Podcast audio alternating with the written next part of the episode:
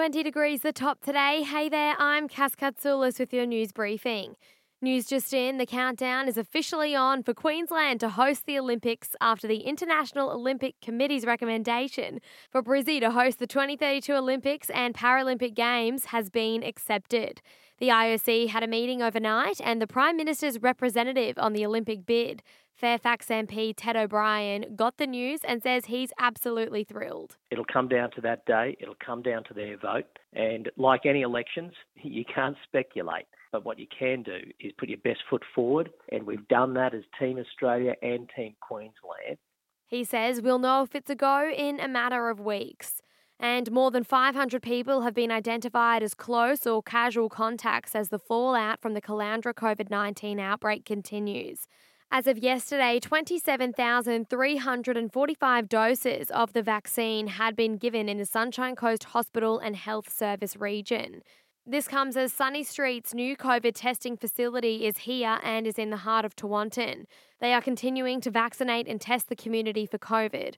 Dr. Nova Evans, co founder and medical director of Sunny Street, says it's best to make an appointment amid the current outbreak on the coast. We are. We're, we're doing vaccinations and testing for COVID at 10 Pelican Street. Really uh, exciting to see the community you know, really getting on board with regards to vaccination. You can make an appointment on 5313 We're giving the uh, AstraZeneca vaccine, which needs two doses, uh, 12 weeks apart.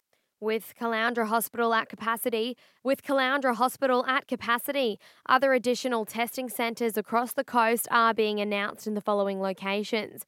Drive through COVID testing at Caloundra Aerodrome open today from 7 to 5 and over the weekend from 7 to 3.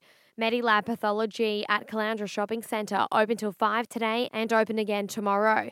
SNN Pathology at Kawana Sportsfields West in Warana open tomorrow. QML Pathology at Maroochydore also open tomorrow. 4Cyte Pathology pop up sites open at Moffat Beach and Maroochydore open tomorrow.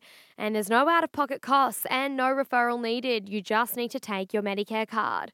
Meanwhile, a woman has been airlifted to the Royal Brisbane and Women's Hospital after falling from scaffolding while painting her home yesterday at around 1 o'clock.